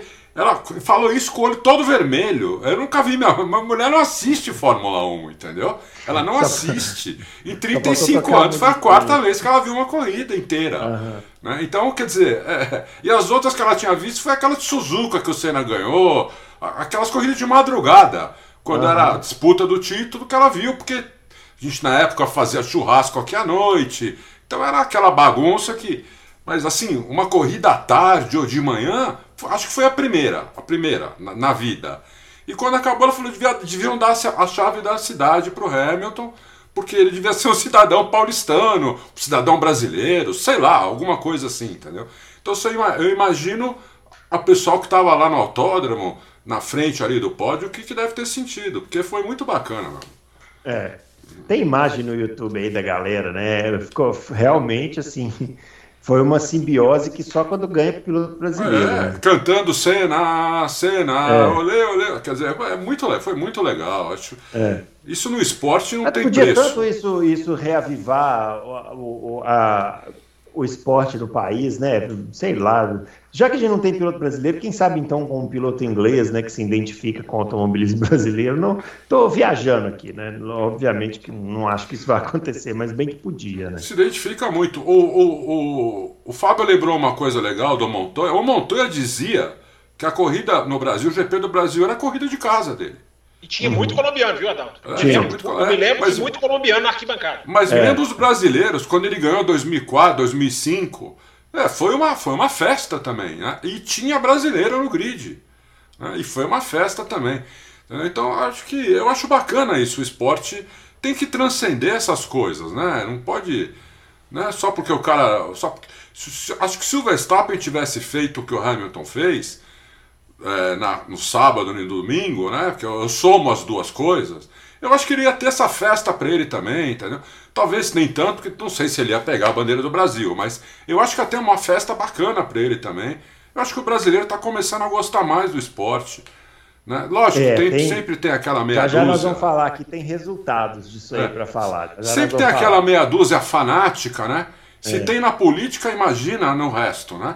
Ah. Que, não, é, que não consegue ver beleza nas coisas, a não ser que o, o, o, o, o ídolo dele faça as coisas. Qualquer outro que fizer, ele não consegue ver a beleza disso. É. Mas são poucos. Aliás, aliás, o Nelson Piquet não foi a Interlagos por causa de política. Que maravilha, hein? Maravilha. Mas vai lá, Fábio, fala aí. O Adalto, só pegando o gancho, finalzinho do que o Adalto falou, eu coloquei no meu Twitter ontem, né? É, o, o, Hamilton estava com uma. Ele estava muito low profile nesse, nessa, nessa reta final, né? O Verstappen, a percepção sobre o Verstappen só crescendo, o Verstappen arrebentando. E o Hamilton parecia meio que um coadjuvante, mas o Hamilton nunca vai ser um coadjuvante. Então eu acho que essa vitória, coloquei isso no Twitter, né? Essa vitória do Hamilton traz a percepção do Hamilton para onde ela sempre deve, deve estar. Que é um gigante, é um cara que não vai perder fácil. É, a percepção volta a ser, estou falando de percepção, não de pilotagem, nada disso. A percepção né? É por isso que eu abri o programa falando, né? o vice-campeão do mundo vai ser um vice-campeão com extremos louvores. Qualquer um dos dois. Extremos louvores. Vai. Aí veio um rapaz lá e falou assim: não, na minha opinião, não mudou nada a imagem do Hamilton. Aí eu nem respondi, eu cliquei no perfil do cidadão e tá lá, Verstappen, Holanda, Red Bull. Falei, pronto, tá explicado. Ah, e, e se o Hamilton ganhar o título, vai ser o melhor título dele de todos. Ah, isso. Ah, não há a menor dúvida. Entendeu? o melhor de todos. Inclusive isso melhor aí. que o primeiro, que foi é. muito difícil. O adversário era o Alonso. É. No Você auge. Sabe que eu estava né? pensando, né? Na semana passada a gente estava aqui na quinta-feira, né? E alguém perguntou sobre Hamilton e Schumacher, né? vocês dois falaram assim, ah, acho que o Hamilton é melhor e tal. E eu falei assim, não, eu no momento tô mais pro Schumacher, porque eu tô assistindo as corridas você falou, clássicas. Você falou que mudou de opinião. Eu mudar, mudou eu de novo. Opinião nesse tempo. Mudou de mudei novo? de novo. Mudei de novo. Entendeu? Mudei de novo, porque o Hamilton também é um monstro, entendeu? É um monstro. Então, que é, isso, cara, que isso. Isso aí a gente, eu nunca vi, cara. Isso aí me lembrou o Senna lá em Suzuka, quando não, o carro dele não largou, ele caiu para 14 e veio passando é. todo mundo e ganhou a corrida. Eu não lembrava de uma atuação dessa desde essa daí, entendeu? E eu nunca é. fui cenista, hein? Nunca. Falar nunca. só uma coisa aqui, antes gente, só um parêntese aqui, antes da gente voltar para esse assunto Hamilton. Mazepin fez uma ultrapassagem em cima do Mick Schumacher, hein?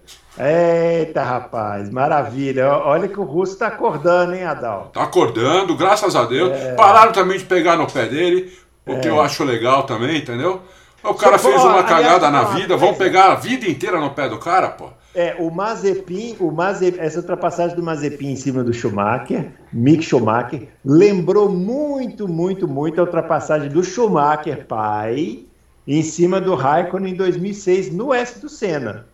É. Procure no YouTube aí que vocês vão ver. Pô, mas que memória, hein? Tem o seu Bruno. Lembrou demais. HD grande, hein, seu Bruno? Se bem ah, que jovenzinho é. ainda, né? Quero ver quando chegar na minha idade como é que vai estar esse HD. É, você vai ver. Eu, acho que, eu acho que a manobra foi legal mesmo e eu acho que o Mazepin tem que ser analisado pelo que faz na pista, embora ah, nessa paciência de vocês com filhos de dono eu não, não, não tenho muito não. Eu acho que filhos de, filhos de dono tem que ser mais E principalmente que a gente está vivendo hoje, né, dia 16 de novembro de 2021, um dia para mim muito triste para a história da Fórmula 1, que foi um dia que oficializou o dinheiro sobrepondo ao talento. Né, o dia em que se oficializou lá o chinês que é um chinês mais ou menos para baixo, mediano para baixo, quase fraco, é, em nome de um cara que é arrebentando o campeonato de Fórmula 2, 36 pontos na frente dele, ganha todos os campeonatos, o cara não tem chance na Fórmula 1, tem a sua carreira comprometida, sim, porque a gente não sabe daqui a um ano se ele vai ter chance, né? ele depende do Alonso e mal para ele. Olha, é muito fácil a vida do Piastri, né? Ele depende do Alonso e mal, o Alonso não querer mais. Porque senão ele não tem lugar. Alonso ir pra não, ó, ó, Porque o Ocon não tem se esqueçam, até 2024. Né? Não se esqueçam que o contrato do Ocon, obviamente, tem cláusula de saída para os dois lados. Não se esqueçam disso. E outra, eu não sei se vocês viram meus, meus vídeos esse final de semana, eu entreguei mais dois para Deus. Porque eu tinha entregado dois e Deus deu um jeito neles. Eu tinha entregado o Ricardo e o, e o, e o Pérez para Deus, e Deus deu um jeito neles e eles melhoraram pra caramba, né? Foi, foi Deus, o, não tem a menor dúvida. E nem falamos da, da ultrapassagem do Pérez sobre o Hamilton, né? Com um acerto diferente do Verstappen. Ah, sim. Né? sim. O Pérez chegando a 327 na reta, 10 quilômetros a mais do que o Sr. Verstappen, né? com o mesmo carro, com o mesmo motor, só que com outro acerto. Né? Então vamos. Vamos, a, apesar da Mercedes ter feito um super acerto, ter um motor novo, ter a suspensão de dois estágios, evidentemente que o acerto do, do, do Verstappen era para privilegiar o, o setor 2 né? Porque ele foi ridicularmente só o 17 mais veloz, né? É, então, o, o, o, com tudo isso que o Hamilton estava de reta, o, o, Checo foi lá e ultrapassou ele na, na, na reultrapassou ele na, na, na, reta oposta. Inclusive é uma reta curta, né? Não foi nem no retão. Foi na reta oposta. É, ele tomou outra passagem, né? E depois deu o Isso, troco foi lá e, e, foi lá e devolveu. É. Porque o Hamilton, para ultrapassar, teve que frear lá dentro do S do Senna. É. Né? Então ele fez errado a primeira perna, saiu xoxo, o outro foi lá e passou fácil. Passou também no meio da reta, não precisou nem de disputar a freada. É, então tem isso também, que, né, que a gente não falou, mas tem que levar em consideração. Eu entreguei mais dois para Deus, viu? Eu entreguei o. Hum, hum o, o, o ídolo Stroll, o hum. ídolo Stroll, E neste momento eu vou entregar para Deus. É, eu já entreguei mais dois e, e, e esqueci o quem foi o outro. Foi japonês, Tsunoda. Ah, Tsunoda. Foi o Tsunoda. Nossa. Entreguei para Deus que o que ele comete de erro ainda é uma barbaridade, é igual à, primeira corrida, ele, quer dizer, ele não melhorou. Né? É. Porque você tem que dar. Ele falou que não gosta de Interlagos, né? É, você tem que dar. Quando o cara chega na Fórmula 1, você não pode avaliar o cara pela primeira, segunda, terceira corrida. Tá, tem igual que... a gente falou aqui, né? É. Você tem que esperar o cara, o cara vai pegando a mão. A Fórmula 1 é muito diferente dos outros, né? A gente já viu pilotos aí detonar em todas as categorias de base, sentar no Fórmula 1 e não fazer nada. Uhum. E já vimos ao contrário também. Bom, o, o, o seu Tsunoda continua igual. Ele continua cometendo os mesmos erros, os mesmos lugares. É, é, impressionante como ele é ansioso, como ele quer acelerar antes, como ele gasta o pneu, como a traseira escapa em tudo quanto é saída de curva, porque ele, ele quer acelerar antes, como ele quer frear muito dentro, sai morto na reta. Impressionante o que ele erra. Então entreguei ele para Deus e o ídolo hum. também. E vou entregar, não vou entregar para Deus porque esse não merece, mas vou falar uma coisa para vocês. Esquece o Alonso. O Alonso desceu de, de prateleira, né? Hum. Então, faltam só três corridas para acabar. O Alonso não é mais o mesmo, nem perto do que ele era, nem perto do que ele era. E o Alonso não ganha mais título, a não ser que ele tenha um carro dominante. Tem que ser dominante. Ah, mas essa aí, ó, essa aí tava fácil. Essa aí a gente cantou essa pedra aqui que o Dominante. Alonso, não, é. não, eu, não eu, eu, ainda tinha, eu ainda tinha esperança. Ah, ele Alonso... teve um momento bom esse ano. A gente até comentou aqui. Mas eu acho que ele desceu duas prateleiras, Bruno. Entendi. Tá acho bom. que ele desceu duas prateleiras. Está hoje o nível médio da Fórmula 1 ali. Estão sendo muito imediatistas. Ele está fazendo um bom ano. Ele caiu nas últimas provas, mas ele está fazendo um bom ano. Acho que o Alonso está mal assim. Não é o Alonso não é, show, pra mim não é mais não. Não, cada um tem sua impressão. Pra mim não, não é mais não. Ele, eu não tô falando que ele é o mesmo Alonso. Eu é. tô falando que ele é o mesmo Alonso. Mas eu não vejo assim, esse piloto que não vai ganhar nada. Eu acho que se der um carro ali igual contra Hamilton e Verstappen, eu ainda vejo o cara tirando.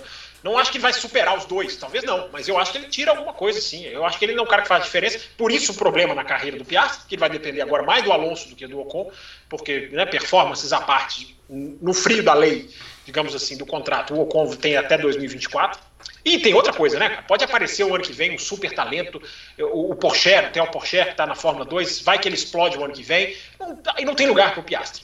Agora, é. a AlphaTauri, a AlphaTauri é, é um pouco de bem feito, né? É um pouco de bem feito. Porque eu estou fazendo um levantamento, que eu vou publicar no Twitter essa semana, do percentual com que cada piloto de, de pontos, né? O percentual de pontos com que cada piloto contribui para a sua equipe. Não existe disparidade maior do que a AlphaTauri o Tsunoda contribui com menos de 20% dos pontos da AlphaTauri. Menos de 20%. É Gasly contra a Alpine. Ou seja, o Gasly é, é, tem mais de 80% dos pontos da equipe, que está empatada com a Alpine. É. Ou, ou seja, né, por conseguinte, doravante, se a Toro Rosso não tivesse cedido lá, a Toro Rosso não, a AlphaTauri, ah, Honda, tá bom, tu põe aqui o seu piloto que você quer é, e tivesse mantido, por exemplo, o Kvyat, que é um cara que não tem muito sal, mas é um cara que está ali fazendo o seu trabalho, a AlphaTauri, que está empatada com a Alpine, estaria praticamente garantida como quinta colocada. Concordo só plenamente. O sozinho, só o Gasly sozinho contra a Alpine está empatado neste Concordo momento. Acho até que vai ganhar, porque acho que a AlphaTauri é mais carro que a Alpine hoje. Acho até que a AlphaTauri pode terminar na frente.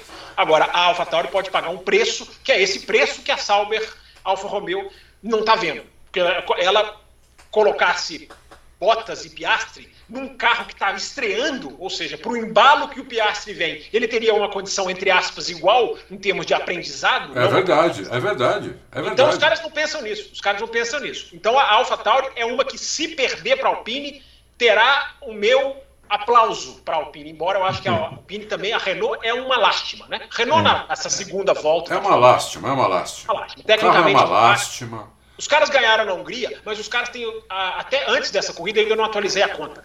Antes dessa corrida, 35% dos pontos da Alpine esse ano vieram numa corrida só, que foi aquela na Hungria. 35%. Ou seja, é, como equipe, é muito ruim. É muito... Que foi tá uma vitória na sorte. Né? Tá jogando tudo para 2022. Pode vir uma Alpine é. aí, digamos, é, para nos, nos mostrar que os caras né, ainda tem lá o, só para organizar essa bagunça aqui é o seguinte: o, o que o Fábio está dizendo é, hoje fechou-se o grid né, da Fórmula 1, a Alfa Romeo confirmou o, o chinês da QE1, A pronúncia correta do nome do chinês aí. É, você fica me provocando no Twitter é, como é. se eu soubesse mandarim. Como se é, eu soubesse... mas você é o nosso Guga Chakra aqui. Como se eu soubesse. Não, saber. eu chamo ele de Guan Yu Zhu. Mas, ah. mas, em chinês, nada impede que a pronúncia seja Mi Pri Ha. Eu queria. Eu queria muito. Nessa hora podia estar o narrador antigo, né? O nosso glorioso, nosso glorioso Galvão, ele ia saber a pronúncia, né? Que ele inventava, né? A pronúncia dos pilotos. Kubica! Kubica.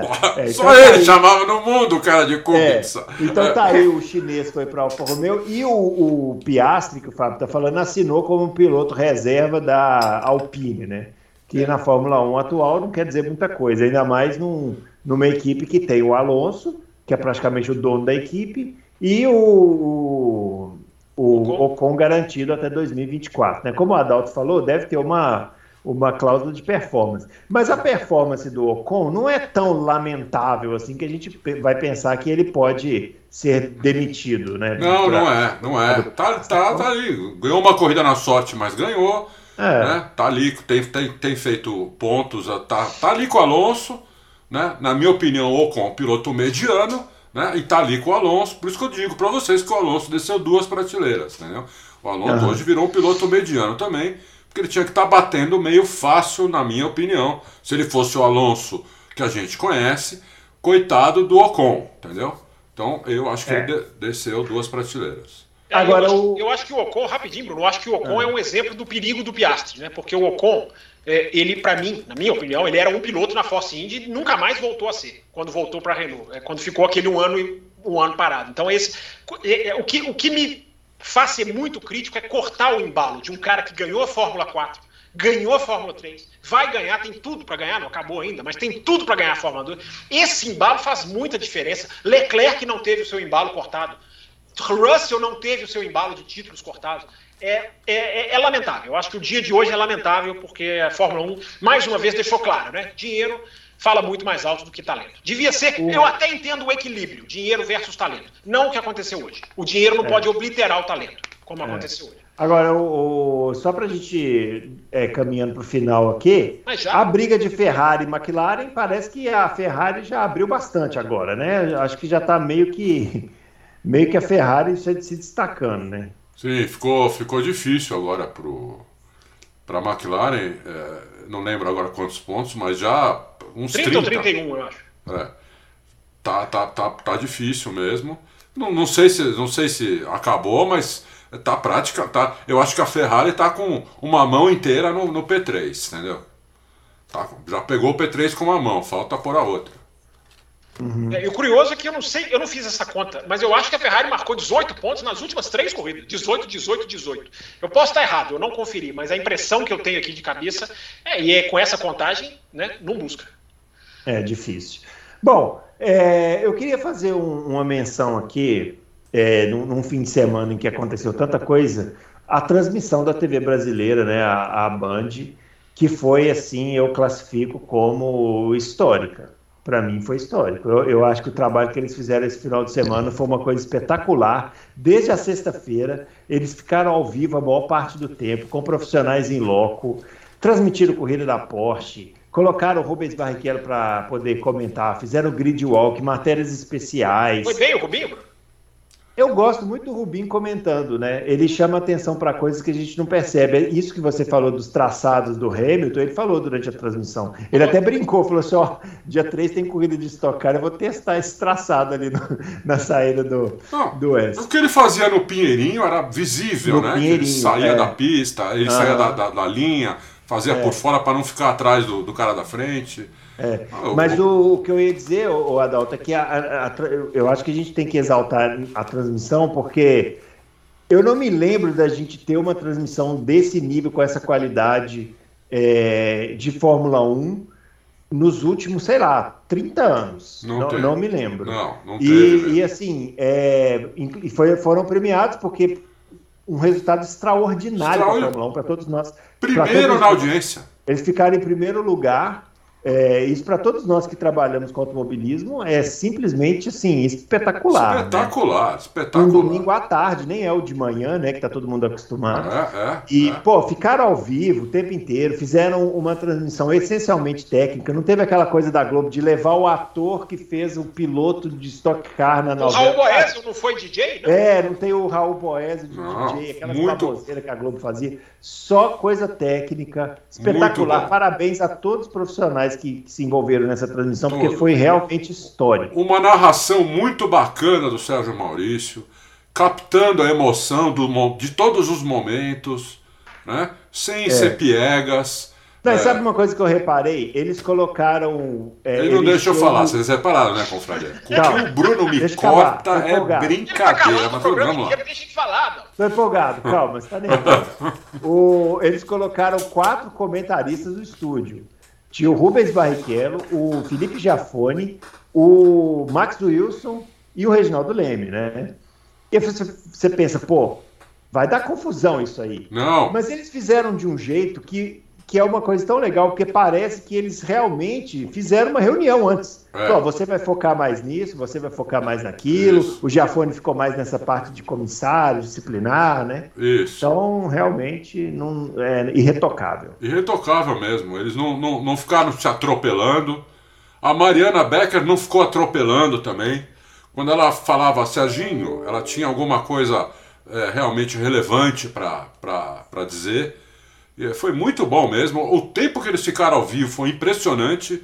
As repetições é, que passou na. na, na- Qual foi? Só, só de curiosidade, qual foi o tamanho do pré-corrida e do pós-corrida? Só de curiosidade pra mim aqui, que não vi.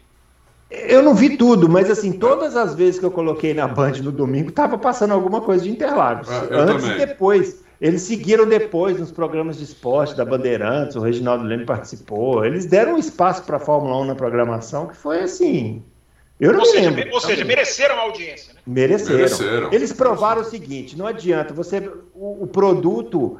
Porque muita gente fala assim: ah, a Band deu sorte porque a temporada está espetacular. Realmente a temporada está espetacular. Mas não adianta ter uma temporada espetacular se você trata o produto como lixo. Nenhum produto. está- Se, você aprende isso na faculdade. Eu fiz faculdade de publicidade, né? É. Eu sou publicitário e jornalista.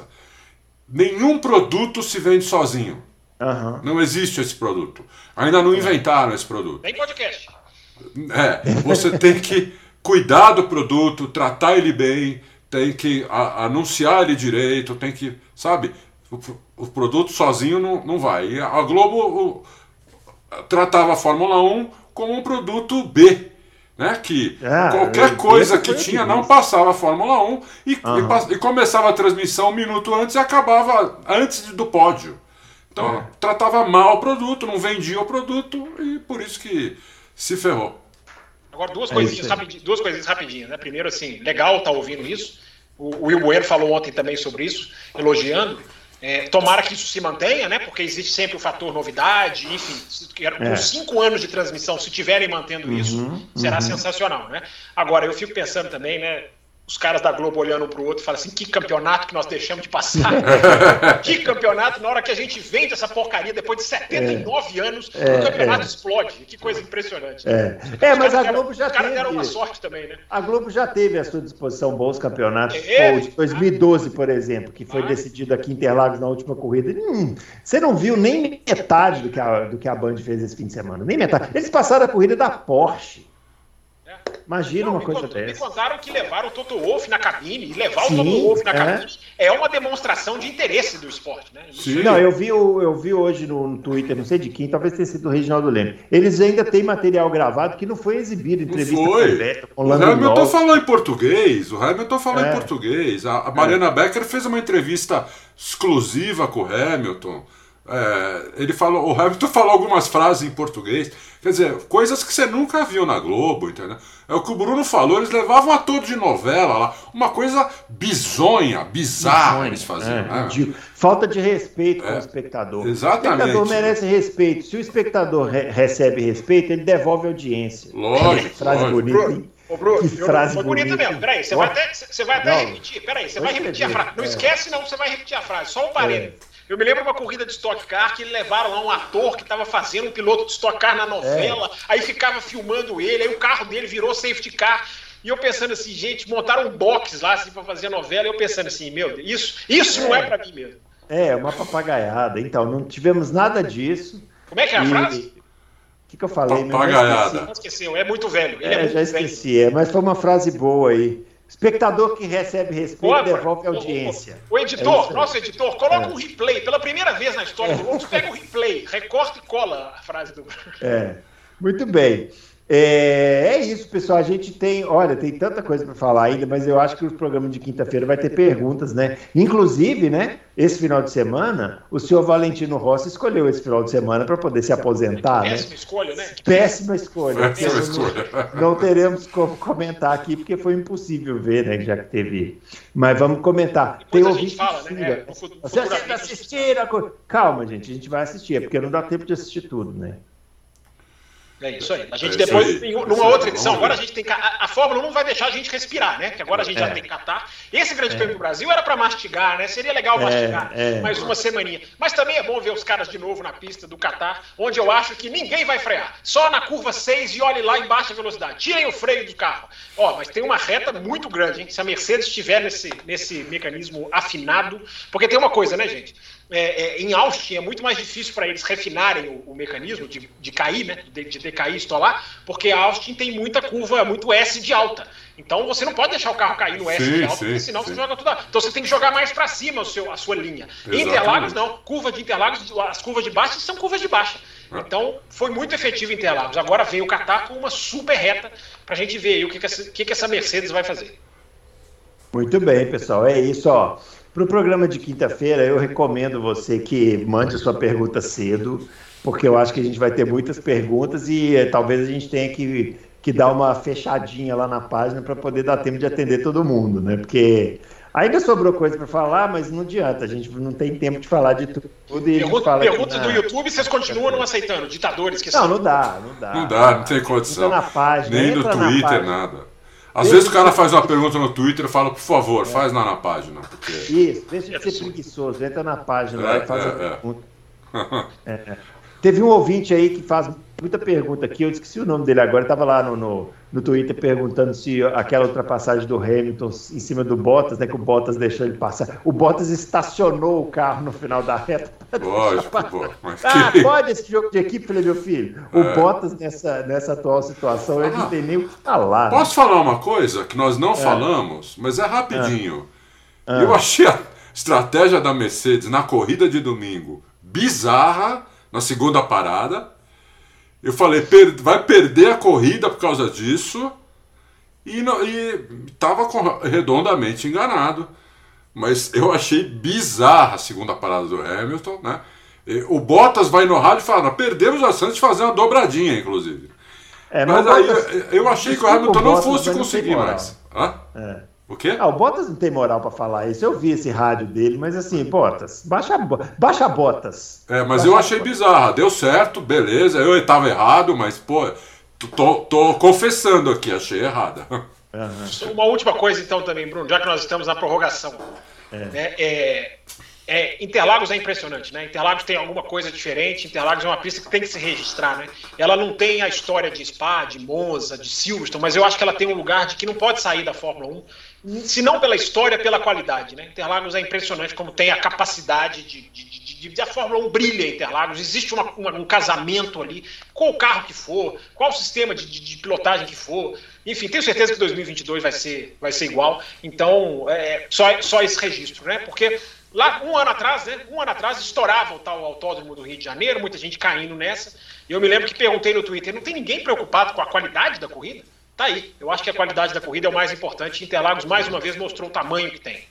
É isso aí. Interlagos tem essa. O Fábio, eu concordo 100% com o que o Fábio falou. Interlagos tem a, a- ela tem a, a vantagem de ter sido construída não com compasso, né? Ela foi construída conforme o relevo dela.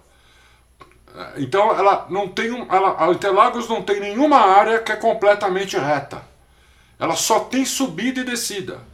A reta oposta é descida, o, o, o- a reta principal começa em subida, fica reto 50 metros, depois tem um bacião, sobe de novo e desce de novo para frear para o S do Senna. Ela não tem nada plano e ela vai tudo no relevo. Então ela não tem nenhuma curva feita no compasso, como as outras pistas, principalmente as mais novas. Você tem muita curva igual. Né? né? Interlagos não tem uma curva igual. São todas curvas que lembram estrada mesmo. Né? Você vê aquilo, parece estar numa estrada mesmo. E isso acho que ajuda muito. Muito bem, é isso aí, pessoal. A gente volta então na quinta-feira com mais um Loucos para Automobilismo. Não se esqueça de mandar sua pergunta. Não se esqueça também de deixar o joinha no nosso vídeo, de curtir aqui o nosso trabalho, compartilhar, se inscrever no canal. E é isso. A gente volta na próxima quinta-feira, então, com mais Loucos para Automobilismo, respondendo as perguntas dos nossos queridos amigos aí, confrades. Beleza? Abraço e até lá.